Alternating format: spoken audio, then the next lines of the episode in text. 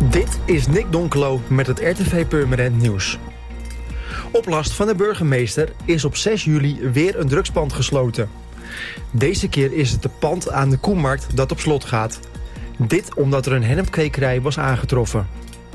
Het besluit van burgemeester Bijl betekent dat huidige gebruikers en anderen het pand voor drie maanden niet mogen betreden. Op het pand dat gesloten is zijn posters geplakt met de tekst verzegeld en drugspand gesloten. Heeft u vermoeden van een verdacht adres? Maak een melding bij de politie via het telefoonnummer 0900 8844. Dit kan ook via Meld Misdaad Anoniem op nummer 0800 7000. Of mailen kan ook naar fraudemeldpunt.purmerend.nl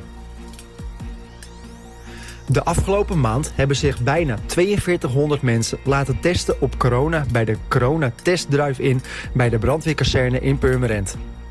Daarvan zijn er uiteindelijk 41 personen positief getest op het coronavirus.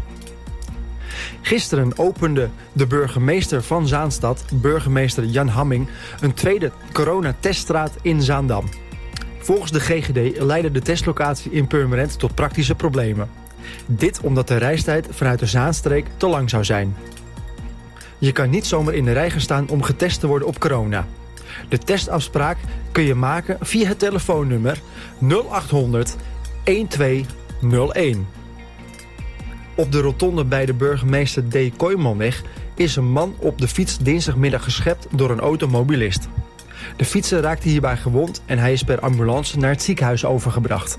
Het ongeluk gebeurde rond 2 uur. De bestuurder van de auto had de fietser over het hoofd gezien. Het verkeer op de rotonde had enige tijd hinder door het ongeluk. Eerder op de middag werd op de gedempte Singelgracht een kind op het trottoir aangereden door een scooter. Waarom de scooter op de stoep reed is niet duidelijk. Het meisje is naar het ziekenhuis overgebracht.